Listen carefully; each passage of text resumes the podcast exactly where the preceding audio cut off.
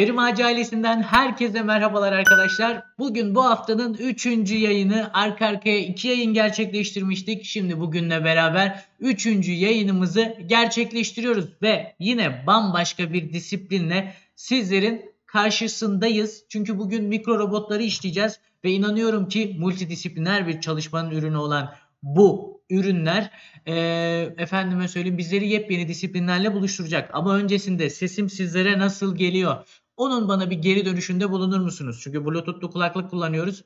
Sıkıntı yaratabilir. Onun e, herhangi bir sorunu varsa hemencecik çıkaracağız ona göre. Evet, bana hızlı bir geri dönüşte bulunursanız ben de ona göre bugünkü konuğumuzu davet edebileceğim.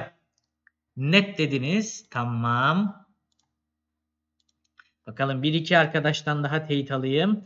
Evet, güzel dediniz. O zaman hazırsanız bugün mikro robotları konuşacağımız sayın hocamız Uğur Bozüyük'ü tabiri caizse sahneye davet ediyorum. Hocam hoş geldiniz.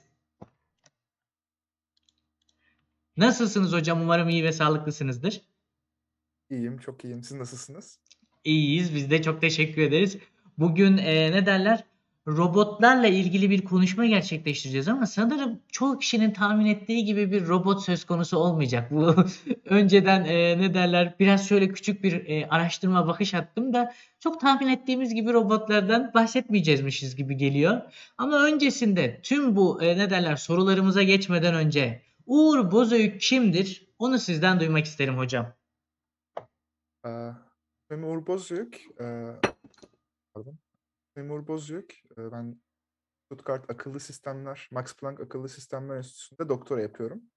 Hı hı. Aslında ben kimya mühendisiyim, buradan mezun oldum.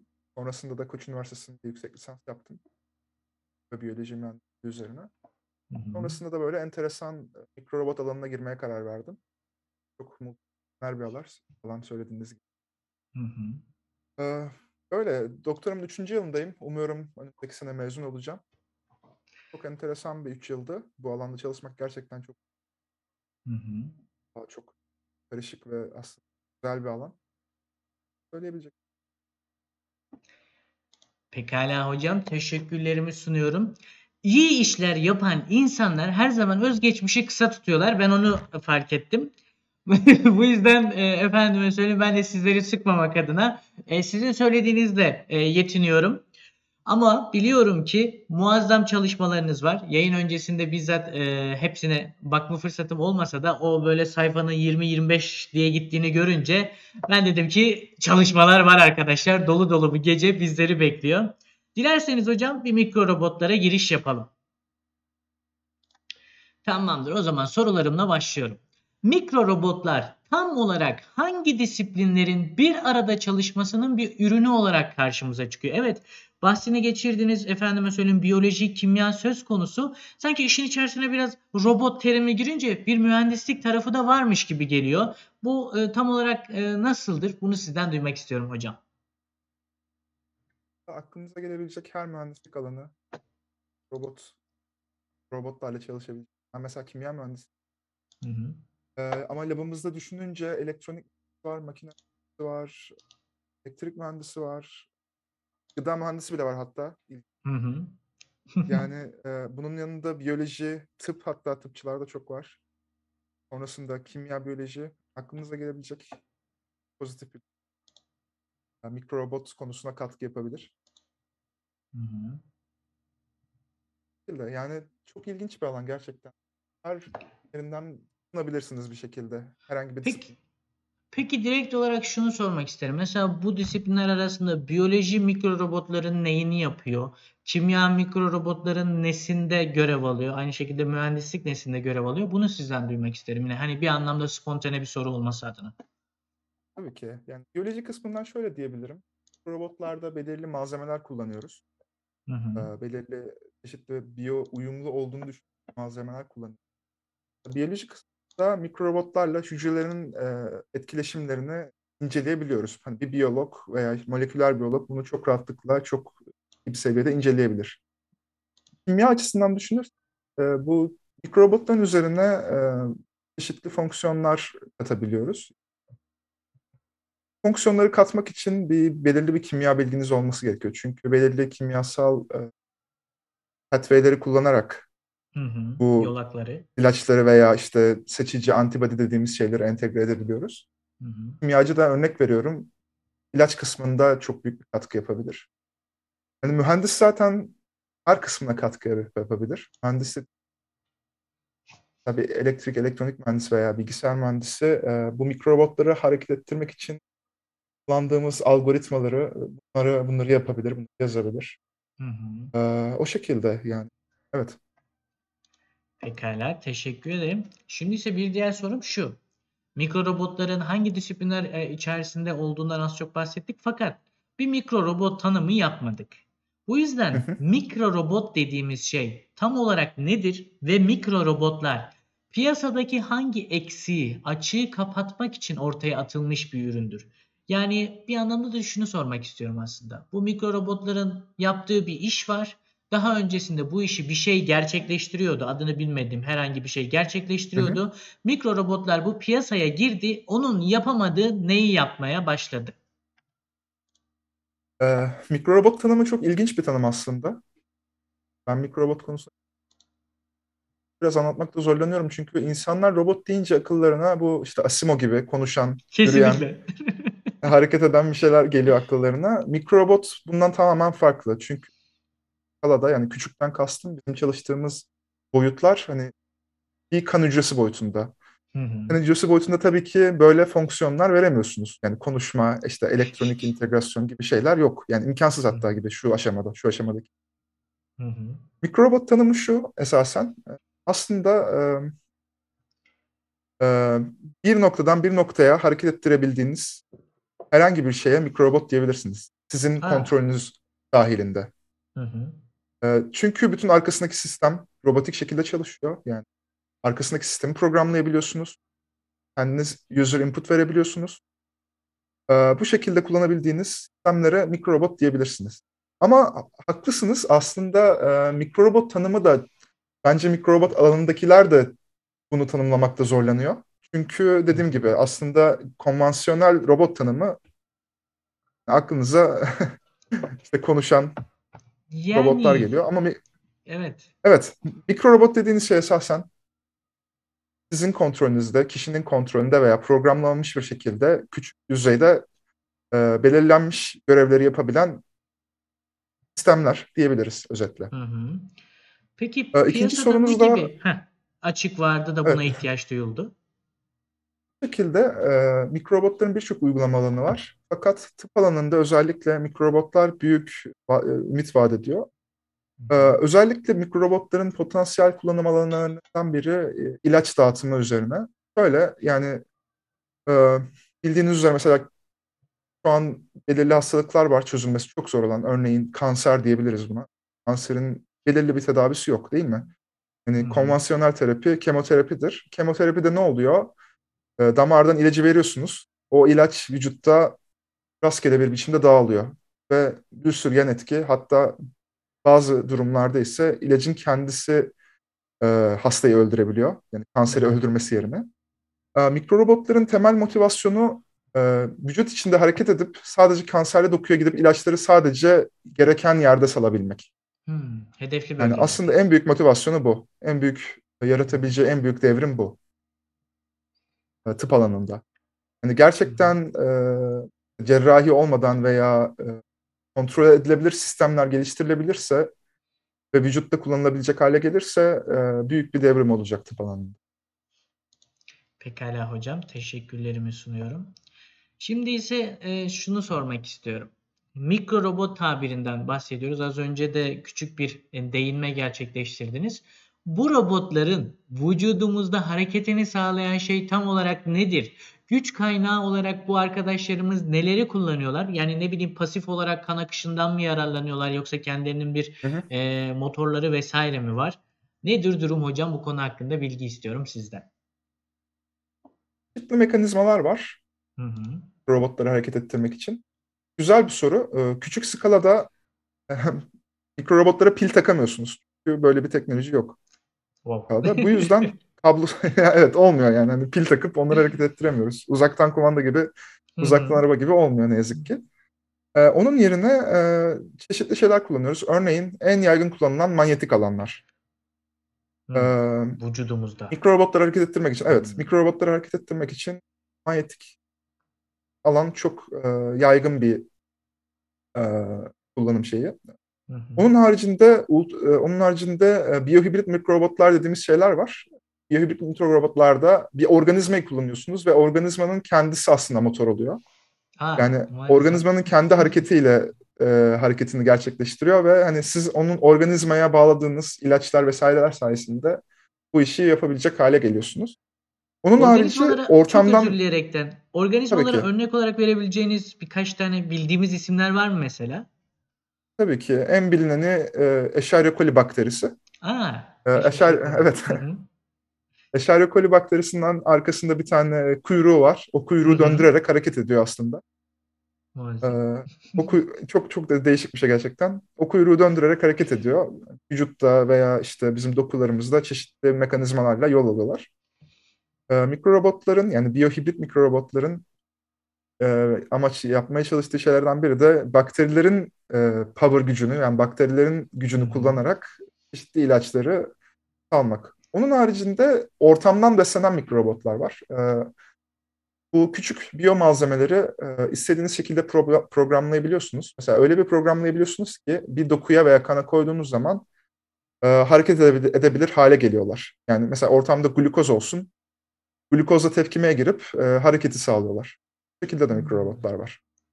Peki sizin bu MicroSwimmer adı altında çalıştığınız özel bir robot tipi var anladığım kadarıyla ve sanırım helix şeklinde bir yapısı var. Hı hı. Bu helix Doğru. yapısı ona pasif olarak bir hareketlenme sağlıyor mu? İşte akışa bağlı olaraktan e, yön kazanma veya işte hareket etmesini sağlıyor mu? Yani ne derler, tasarımın harekette bir ilgisi var mı? Ha, en düzgünü bu.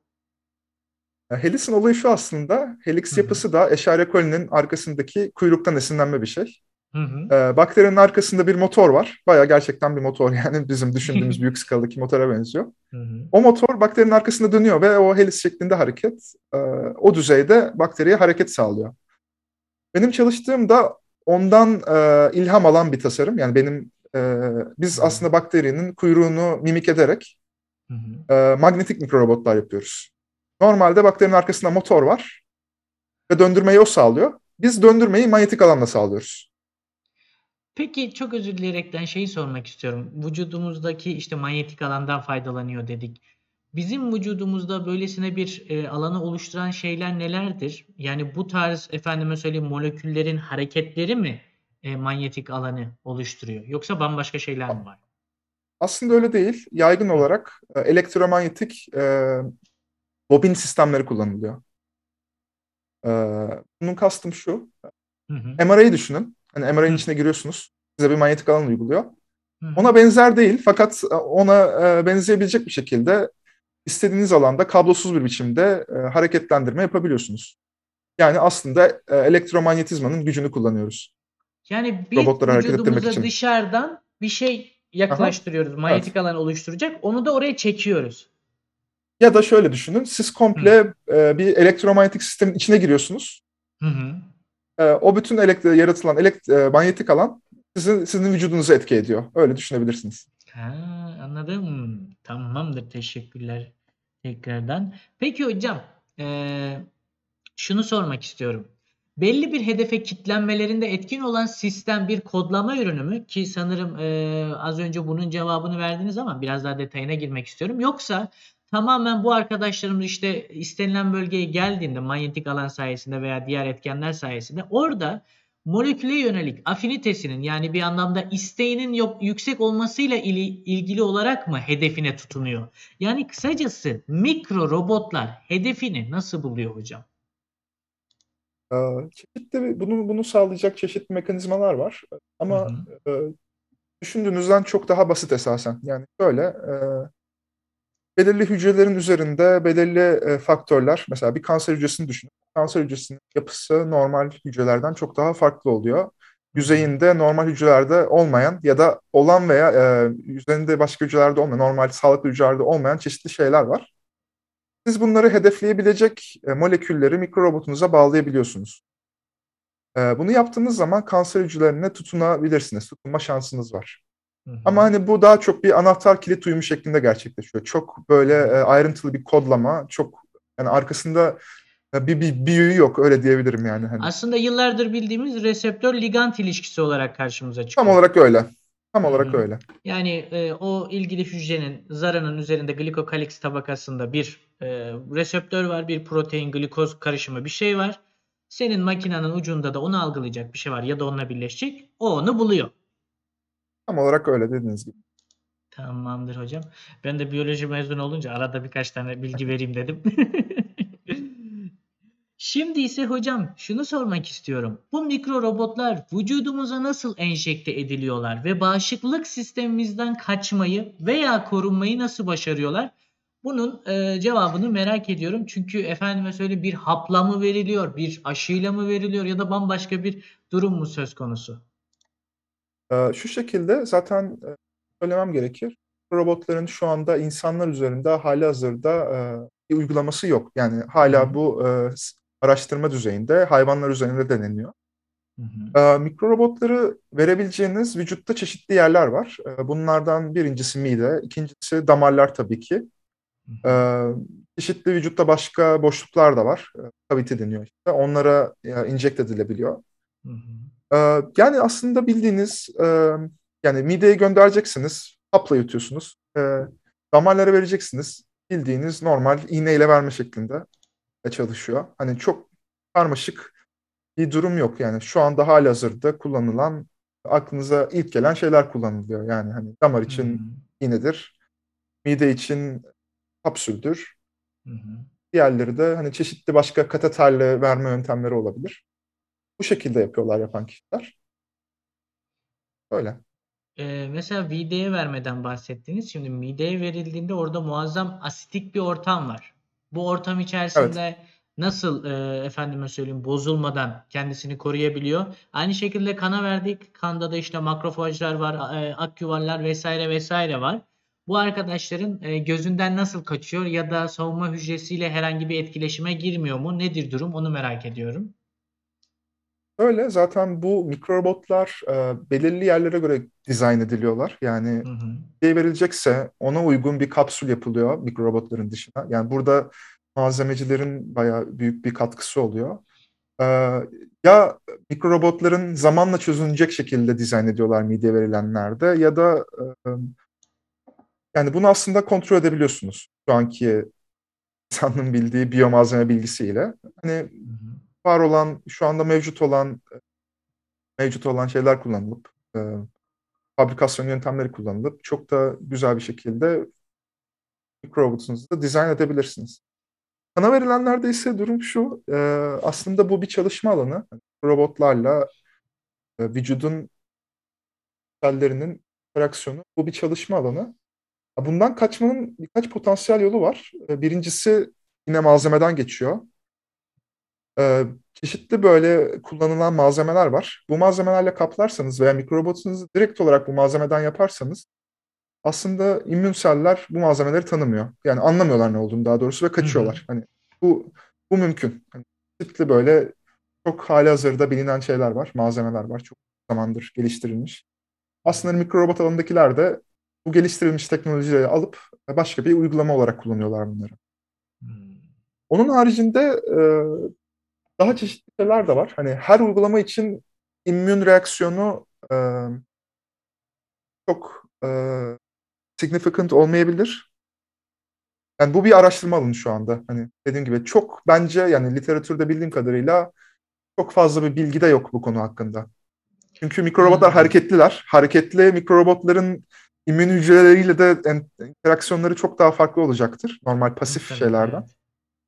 Hani bu bir şu an hala araştırılmakta olan enteresan bir konu. Ama direkt söyleyebilirim ki malzeme konusu aslında her şeyi çözüyor.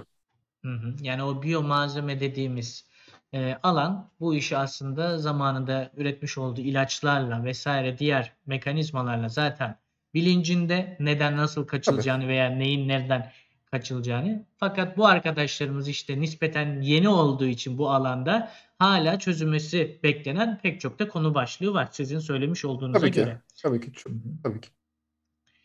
Şimdi hocam en önemli sorulardan bir tanesi de bence bunun olduğunu düşünüyorum. İşte vücudumuz içerisinde e, vücudumuz diyorum, az önce yanlış söylediğimi fark ettim. Siz henüz insanlarda yapılmadığını dile getirmişsiniz ama biz ne derler?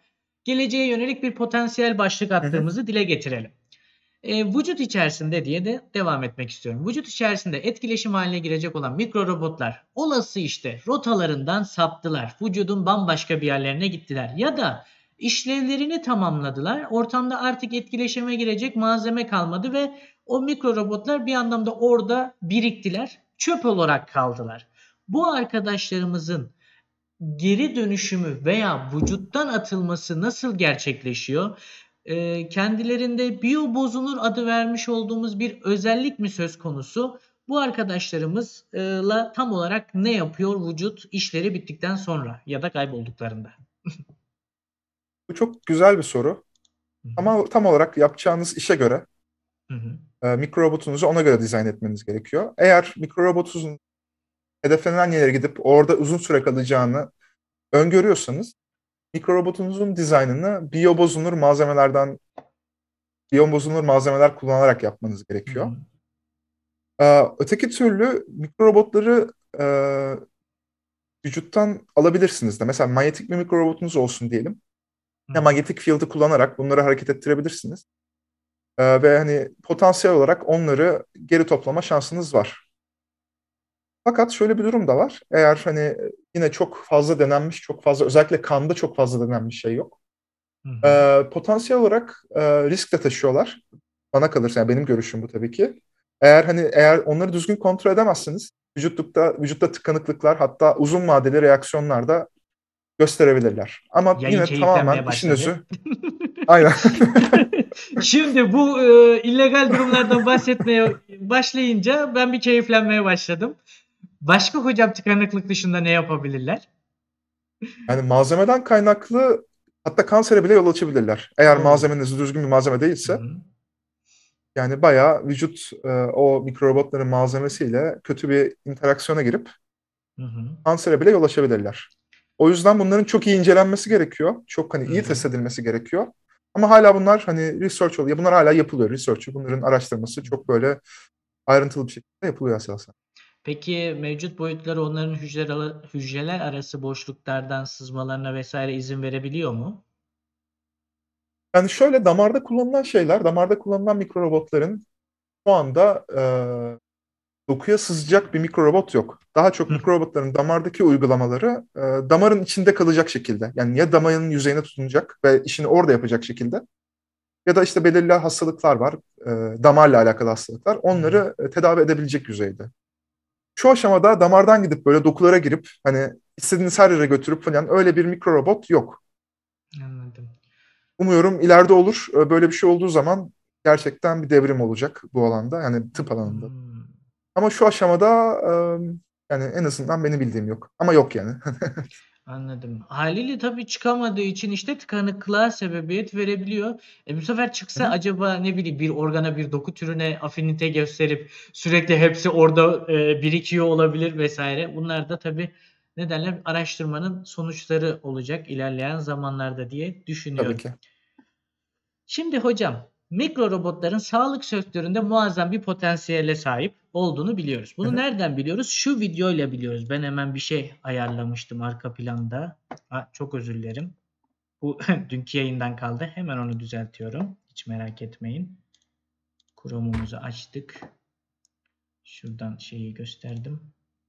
Ee, bir saniye. Hemen ekranımı ayarlıyorum. Henüz gelmedi mi? Chrome açtım, kapattım. Birkaç saniye bekleteceğim hocam sizi. Çok özür dilerim. Ee, Chrome, evet buldum. Şimdi burada bir robotumuz var. Bilmiyorum siz görebiliyor musunuz? Yayına gidiyor mu? Görüyoruz evet. Çok e, bilindik bir video diye tahmin ediyorum hocam. Siz de karşılaşmışsınızdır Doğru. muhtemelen. Görüntüdeki sanırım bir mikro robot. Burada tam olarak evet. ne yaptığını bize aktarabilir misiniz? Tabii ki. Bu in vitro fertilizasyon dediğimiz yani tüp bebek tedavi tüp bebek tedavisi diyorum. Tüp bebek uygulaması için dizayn edilen bir mikrorobot. Bu bahsettiğim mikro bu gördüğümüz mikrorobot dediğim yine bir bakterinin kuyruğundan esinlenme bir dizaynı var. Hmm. Ne bir helis şeklinde ve manyetik alanla bu robotları hareket ettiriyorlar. Döndüğü zaman ileri doğru gidiyor, böyle bir şey. Gördüğünüz gibi orada spermleri yakalıyor. Dizaynı ona göre yapılmış. Spermleri yakaladıktan sonra e, bu in vitro fertilizasyon işlemini gerçekleştiriyor. Bu aslında çok yumurtayı güzel bir uygulama. Aynen, Aynen yumurtayı birleştiriyor. Şu anda birleştiriyor. Evet. Mesela şimdi bu adamın işi bitti. Evet. Bu şimdi orada ne yapacak ben e, onu her zaman merak ediyorum ki az önce cevabını verdiniz. Onu da öğrenmiş olduk. Teşekkürlerimi sunuyorum. Peki yani, bu arkadaşımızı buyurun lütfen hocam. Yok yok şey yani zaten kontrol edebiliyorsunuz. İstediğiniz yere götürün, oradan da alabilirsiniz rahatlıkla. Problem yok. Anladım. Ee, sağlık alanındaki çalışmasında küçük bir örnek verdim. Fakat sizin çalışma alanlarınıza baktığımda ağırlıklı olarak ilaçlarla alakalı bir e, çalışma skalanız var. Peki bu ilaçlar üzerinde ne gibi bir etkiye sahip? İlaçlarla nasıl bir etkileşim kuruyor da bizim vücudumuzda e, nasıl bir görev ediniyor? Bunu sizden duymak isterim. Kısacası ilaç sektöründe ne işe yarıyorlar? Yani başta dediğim gibi konuş başında en büyük e, en büyük etkiyi yaratacak alanı kanser. Çünkü kanserde şu anki kullanılan tedavilerde en yaygını kemoterapi. Kemoterapi etkili ilaçları vücutta nereye gideceğini kontrol edemiyorsunuz. Böyle bir mekanizma. Hı hı. Yani kontrol etseniz bile çok e, verimli olmuyor. Damardan veriyorsunuz. Damardan o ilaç bütün vücudumuza dağılıyor. Ve aslında ilaçların yüzde doksan dokuzu da alakalı olmayan yere gidiyor. yüzde biri sadece alakalı yere gidiyor. Ve bu yüzde doksan dokuzu da inanılmaz bir yan etki yaratıyor. Hani biliyorsunuz insanların saçları dökülüyor, zayıflıyorlar vesaire. Hı hı. Mikrorobotik alanın yapmaya çalıştığı şey de aslında yüzde doksan dokuzu yüzde sıfıra düşürmek. Yani bütün ilaçların gitmek istenen yere götürmesini sağlamaya çalışmak. Etki yüzdesini, en büyük, en büyük verimi arttırmak. Art- Aynen öyle. Yani vücuda dalmak değil de biz bu ilaçların nereye gittiğini kontrol edelim. Kanserli yere götürelim. Bu ilaçları orada tutalım. İlaçlar da verimin, ilaçlılığın, verimli, ilacın da verimliliği yüksek bir biçimde artsın. Aslında hikaye çok basit seviyede bu şekilde. Şimdi hocam yine e, robot tanımıyla alakalı devam etmek istiyorum. Spontane bir soru akıllara geliyor. Şimdi bir iyi ilaçlar vardır, bir de kötü ilaçlar vardır. Yani vücuda çeşitli hasarlar verebilecek ilaçlar vardır. Hal böyle olunca bu mikro robotlar e, hacklenebilme gibi bir durumu söz konusu mu? Şimdi bunu bizleri izleyen birçok arkadaşımız düşünmüştür ama ne demiştik? E, programlama gibi bir durum söz konusu değildi sanırım. Anladığım kadarıyla işte bir devre kartı vesaire yok içinde sonuçta. Yok, hayır, öyle bir şey yok. He. Hal böyle olunca bu arkadaşlarımızı biz kötücül bir maddeyle e, birleştirsek yine de e, ne derler? İstediğimiz alanda bu etkiyi yaratabilir miyiz? Bence yaratabiliriz sanırım yani. İllegal yani yollar için zaten kullanmak adına. Öyle bir şey yapmak istiyorsanız mikro robot kullanmaya hiç gerek yok. Halihazırda. Onunla birçok şey var yani hani kötücül bir etki yaratmak istiyorsanız. Hani bu hani şeyler filan da zaten külliyen yalan. Covid'de işte mikro robot varmış vesaire vesaire. Öyle bir teknoloji yok. Ha, tabii ki. Hı-hı. Yani yok yani öyle bir şey yapmanıza gerek yok. Normal halihazırda olan e, kötü şeyleri de rahatlıkla uygulayabilirsiniz insanlara. Yani. İnsan öldürmek için mikro robota ihtiyaç yok arkadaşlar. Maliyet yaratmayın boş yere diyerekten. Sayın hocam, şimdiki sorum ise sizin de çalışma alanlarınızda yer alan üç D baskılarla alakalı. Artık hani neredeyse pek çok kişinin evlerinde ya da direkt olarak e, uğramış oldukları yerlerde karşılarına çıkan üç boyutlu baskılama, üç boyutlu yazıcılar sizin mikro robotları e, basmanızda da sanırım kullanılıyor. Peki bu mikro robotlar üç boyutlu yazıcılarda üretilirken ham madde olarak ne kullanıyorsunuz? Ve işte bu arkadaşlarımızın, bu mikro robotların temelde iskeletlerini oluşturan yapı nedir? Onu sizden öğrenmek istiyorum. Ee, ve baskıda biz kullandığımız malzemeler genellikle polimer bazlı oluyor. Polimer bazdan çok geniş bir skala. Polimer dediğimiz şey geniş bir alan tabii. Ama benim özelimde kullandığım malzemeler... E, Örnek veriyorum, kitosan dediğimiz aslında e, yengecin kabuğundan yapılma bir malzeme. Hı hı. Bunu biz işte küçük skalada üç D printer'da basabiliyoruz. Ama hani yelpaze çok geniş. Çok fazla malzeme var üç D printer'da basabileceğiniz. Yani esasen yani aşağı yukarı istediğiniz her polimeri kullanabilirsiniz üç D baskıda. Yani mikro robotları da bu malzemelerden yapabilirsiniz. Ama sadece polimerleri kullanmıyoruz tabii ki. Örneğin ben şu anda küçük cam parçacıklarını kullanıyorum. Cam parçacıklarından kastım üç mikron boyutunda cam küreler. Mesela ben bunları kullanıyorum şu an. Halihazırda kimyasal olarak sentezlenmiş. Daha farklı şeyler kullananlar da var. Yani biyomalzeme deyince aklınıza ne geliyorsa mikrovoltlarda da bunları kullanabilirsiniz. Hocam şu bir proje fikri olabilir mi? Mikroplastikleri mikro robotlara dönüştürme. Size yüz bin dolarlık proje önerdim falan. Yani çok isterseniz her şey olur aslında. İşte hani güzel bir şey elde edilebilir mi acaba diyerekten ortaya attım. Nasıl olsa ben tardigrat çalışıyorum, o yüzden benim alanım değil. Herkese proje paslayabilirim. Aynen. Ee, Sayın Hocam, şimdi ise şunu sormak istiyorum. Biraz daha böyle düşünsel bir soru, geleceğe yönelik bir soru olarak. Efendim, bu mikro robotlar ilaçların dağıtımında vesaire e, rol oynadığını öğrendik ve çeşitli şeyler de yapıyor. Peki halihazırda vücudun verilerini toplayabilir mi? Vücudun verileri dediğim şey nedir? İşte kalp atışı, yani nabızı, hormonal aktiviteyi, ne bileyim e, insülin oranını tespit etme, adrenalin oranını tespit etme, zaten halihazırda da kanda geziniyor ya. Bunları gerçekleştirebilir mi? Eğer bunları gerçekleştirirse gelecekte eş seçimlerinde, işe alımlarda, askeri alanda, kişi seçiminde vesaire vesaire bu bilgileri kullanarak efendime söyleyeyim çok daha güdümlü insanların seçilmesi söz konusu olabilir mi? Buradaki sizin düşünceniz nedir? Merak ediyorum. Yani olayların dediğiniz kadar e, gelişeceğini sanmıyorum. Hani o kadar e, o kadar ileri gitmez diye tahmin ediyorum. Ama Ama dediğiniz gibi şey olayı gayet mümkün. Mikrorobotlarla vücuttaki çeşitli molekülleri, çeşitli ipuçlarını toplayıp sonra bunları analiz etmek gayet mümkün. Hatta güzel bir fikir. Mesela örneğin vücutta ameliyatla girilemeyen yerler var. Pankreasın bazı kısımları gibi. Mikrorobotlarla oralarda gezinip oralardaki ne bileyim kanserle alakalı belirli molekülleri toplayıp daha sonra mikrorobotları geri alıp hani orada kanser var mı yok mu gibi tanı sistemleri geliştirmek mümkün. Hmm. Yani. Teş- Ama teşekkür dediğiniz gibi hocam. olay olay şey kesinlikle yani ben kendi fikrim hani öyle iş alım iş alımlarda vesaire e, bu şekilde olacağını düşünmüyorum. Daha siz bekleyin. E, yani daha sene, o kadar değil yani. on senesi. İmkansız dediğimiz şey otuz yıl, zor dediğimiz şey beş yıl hocam. on senesi var. Bekleyin siz. Mümkün, evet. Efendim, şimdi hocam e, makaleleriniz arasında gezilirken aklıma da şu geldi. Burada ışıkla tetiklenen ilaç salımı gibisinden bir tabir söz konusu. Türkçe'ye kaba taslak çevirir, kabaca çevirirsek. Burada robotlarınızda bir ışık reseptörü mü var? Daha doğrusu ışık almacı, yok aynısı oluyor. Türkçesi de doğru. Almacı mı var da ilacın e, salınmasını o ışık uyaranı geldikten sonra yapıyor robot. Nedir buradaki durum? Durum şu. Robotun üzerinde ilaca bağlı bir molekül var. Hı hı. Bu molekül ışıkla uyarılıp yüzeyden kopuyor. Aslında bu kadar basit. Hı, foton ee, yardımıyla yani, kopuyor. Evet. Yani yüksek enerjili ışık yardımıyla bayağı ilacı salabiliyorsun. Bunun haricinde ışıkla değil, hem bunların sıcaklıklı olanı da var. Tabii ama hı. orayı ısıtmanız gerekiyor veya mikrorobotun kendisini ısıtmanız. Bu konuda çalışıyoruz şu anda.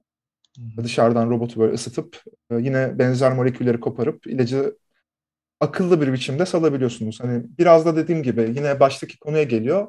Biraz çalışmalarımızın özü bu. Hani ilaç kendi kendine rastgele bir biçimde salınmasın. Fakat bizim istediğimiz, istediğimiz zamanda salınsın. Aslında biz yapmaya çalıştığımız şeyler, yani en büyük vereceğimiz katkı bu robotik alan.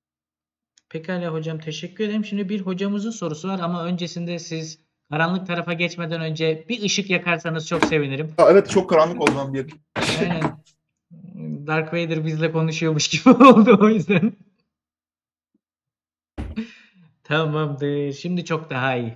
Yeniden e, aydınlık tarafa hoş geldiniz diyerekten. Sayın hocam, bir hocamız şunu sormuş. Böbrek taşlarında mikro robot kullanarak tedavi yapılabilir mi? Uzun süredir bu konuya kafa yoruyorum. Proje yapmak için çalışma durumumuz olabilir mi? Size bayağı bildiğiniz şu an bir proje teklifiyle geldi hocamız.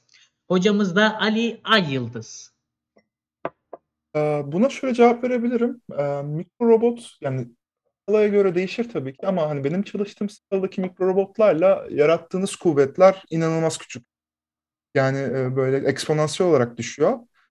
Küçük skalada yarattığınız forslar hani genelde hücrelerin esnemesine bile yardımcı olmuyor. O kadar diyeyim. O kadar küçükler. Yani taş taşı kırmak yok. Taşı delmesinin imkanı yok. En azından yüz mikronun altında diyebilirim. Taşı delmesinin bir imkanı yok. Fakat daha büyük skalada, milimetreye yakın bir skalada kuvvet dengeleri de yine eksponansiyel arttığı için bu mümkün olabilir. Ama yüz mikrondan aşağı bir boyutta yaratılan kuvvetler gerçekten, yani ben de düşünmüyordum çünkü insana böyle şey gelmiyor çok. Hani içgüdü olarak e, sanki her şeyi yapabilirmiş gibi geliyor ama hani gerekli hesaplamaları yaptığınız zaman görüyorsunuz ki yarattığınız kuvvetler aslında hücrenin esnemesine, o membranın böyle de, yani azıcık esnemesine bile şey olmuyor. Yani hani belki gıdıklıyoruzdur en fazla, öyle diyeyim. Hmm. Yani o yüzden böbrek taşı da hani o ilginç bir konu. Ee, yani enteresan, hiç bilmiyorum bir uygulaması var mı? Ama dediğim gibi hani biraz böyle e, dizaynı düşünerek, biraz da skalayı büyüterek, ondan yukarı hatta milimetre bile diyebilirim. Bu mümkün olabilir. Tabii milimetreye çıktığımızda artık kendi başına bir boyut sorunu söz konusu olacak sanırım. Tabii ki. Anladığım kadarıyla. Tabii ki. Doğru. Artık damar diyecek ki sen nereye gidiyorsun? Artık takılmalar daha fazla olacak vesaire vesaire.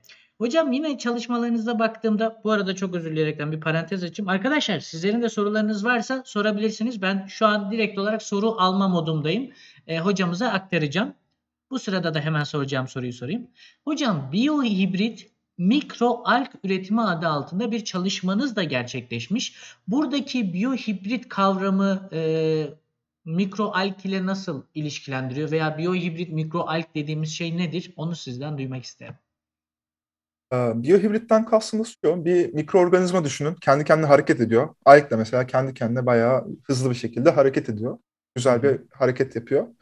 Biyohibritten kastımız şu, biz bu algin üzerine istediğimiz ilaçları, istediğimiz işte bu reseptörlerine bağlanan şeyleri takabiliyoruz. Yine aynı şekilde hareket ediyorlar. Aslında hani biyohibrit mikrorobottan kasıtları bu. Hani canlının kendi bir motoru var. Biz bu canlının kendi motorunu kullanarak istediğimiz şekilde ilaçları e, salabilir miyiz, salamayız mıyız diye bakıyoruz. E, biyohibrit robotun tanımı bu. Aslında alg ve hani alge takılan ilaçlar vesaire. Tabii algin hareketini de biz kontrol edebiliyoruz. Özellikle ışıkla, e, bunlar fototaksis yapıyorlar. Yani foto ışığa doğru hareket ediyorlar. Işığa yönelim. Evet. O yüzden aynen ışığa yönelim yapıyorlar. E, Alglerin ışıkla birlikte hareketini programlayabiliriz mesela. Robotik bir şekilde programlanabilir. Hı. İstediğimiz işi şu anda şuraya git, şu anda şuraya yap. Şu anda hani on saniye sonra şuraya git, bir dakika sonra şuraya git gibi işler yaptırabiliriz. Hı. İşte şimdi burada bir program söz konusu oldu. Yani on saniye sonrasını bu arkadaşa aktarabiliyorsak işin içerisinde bahsini geçirdiğiniz üzere bir programlama var. Bu sefer ekleyebilir miyiz? Falan diye. Ekleyebilirsiniz fakat işte dediğiniz gibi hani e, yanında bir ne bir dışarıda olan bir mekanizma olması lazım. Hmm. Manyetik sistemlerde bahsettiğim gibi hani bir bobinlerin arasına girip o bobinlerin arasında o bobinlerin hareketi sağlıyor olması lazım ya da alg örneğinde olduğu gibi hani lazım. Hmm. Tetikleyici lazım. Yoksa hani çok düşük bir ihtimal bunu yapmanız. Pekala hocam. Hocam bu arada az önceki soruyu e, soran hocamız Ali hocamız iletişim adresinizi rica etmiş. Onu da paylaşırsanız çok sevinirim. Tabii ki, ee, tabii ki. Buradan direkt söyleyebilirsiniz. Ee, buradan e, çete yazsam görebilir misin? Tabii tabii. Twitch Evrim Ağacı'ndan evet. Direkt çeteyi yazarsanız gözükür hocam. Ee, Twitch'e bağlı değilim ama ben şey yazdım. Bağlı ha, pardon yazdım. Siz oradan bana göndereceksiniz. Tamamdır. Bakalım Akın. Oradan kopyalayabilirsiniz. Evet. Arkadaşlar bana bir saniye verin. Hemen paylaşıyorum. Bozüyük. Et. Ee, is nokta m p g nokta d e Evet. Paylaştım hocam. Şöyle bir chatime bakıyorum. Tekrardan sorular var mı diye. Hemen bakalım. Bir arkadaşımız vücutta durursa ne olacak demiş. Onun cevabını verdik. Hocamız nerede çalışıyor dedik. Onun da cevabını verdik başlangıçta ama unutanlar olabilir hocam. Dilerseniz bir daha verirseniz çok teşekkür ederim. Ben Almanya Stuttgart'ta yaşıyorum. Burada hmm. Max Planck Enstitüsü Akıllı Sistemler Enstitüsü'nde çalışıyorum. Hmm. Aynı zamanda ben Zürih, E T H Zürih, aslında doktorumu oradan alacağım. Oraya da gidip geliyoruz. Ders vesaire. Aslında başka bir ülkede çok enteresan bir durum. Almanya'da, yani Almanya'da çalışıyorum ama evet ama doktoramı İsviçre'den alacağım. Çünkü buradaki enstitülerin doktora verme şeyi yok, yetkisi yok. Hı hı. O yüzden öyle bir durum var. Teşekkür ederim. Bir arkadaşımız şey demiş. Şu an motor nöronlar arasındaki sinapslanmayı kontrol edebileceğimiz bir mikrobot var mıdır? Mikro robot var mıdır demiş. Ben ee, bilmediğim şöyle, için anlamadım. E, Buyurun hocam. Aslında in vitro'da yani in vitro'dan kastım laboratuvarda petri dişin üzerinde bunu yapabilirsiniz. Ama e, gerçek hayvanın içinde yapması biraz daha zorlaşıyor tabii ki. E, şu şekilde sistemler var. E, ana parçacıkları beyine veriyorlar ya da belirli yerlere. Yine kablosuz bir biçimde çeşitli e, tetik, tetiklemeleri yapabiliyorsunuz. Bu şekilde çalışmalar aslında yeni, bayağı yeni ve var. Potansiyel olarak mümkün ama hala çok araştırma aşamasında. Hani çok böyle kesin yapılır gibi bir e, durum yok. Ama umut verici çalışmalar var dediğiniz konu üzerine. Pekala hocam. Teşekkürlerimi sunuyorum. E, gördüğüm kadarıyla chat'teki sorularımız bitti. Benim de hazırlamış olduğum sorular bitti. Muazzam bir sohbet oldu. Mikro robotlar yüz bir tadında. Temel soruları da sorduk. Arada spontane farklı sorularımız da oldu. Kimi zaman çalışmalarınıza özel sorularımız da oldu. Bu akşam için çok sağ olun. Ağzınıza sağlık. Bizlerle paylaşmak istediğiniz son sözleriniz varsa onu almak isterim. Onu izleyicilere iletmek isterim hocam. Davet ettiğiniz için çok teşekkür ederim. Ayrıca dinleyenlerden çok keyifliydi benim için. Sağ olun. Pekala. Teşekkürlerimi sundum. Değerli hocam, yepyeni bir programda, yepyeni konu başlıklarıyla yeniden görüşmek dileğiyle. O zamana kadar kendinize çok iyi bakın. Hoşça kalın hocam. Ben de şimdi programı kapatacağım. İyi akşamlar. Görüşmek üzere. Çok sağ olun. İyi akşamlar. Görüşmek üzere. İyi akşamlar. Evet arkadaşlar, bugün de yepyeni bir konu başlığıyla sizlerin karşısındaydık. Sayın hocamıza çok teşekkürlerimi sunuyorum yeniden.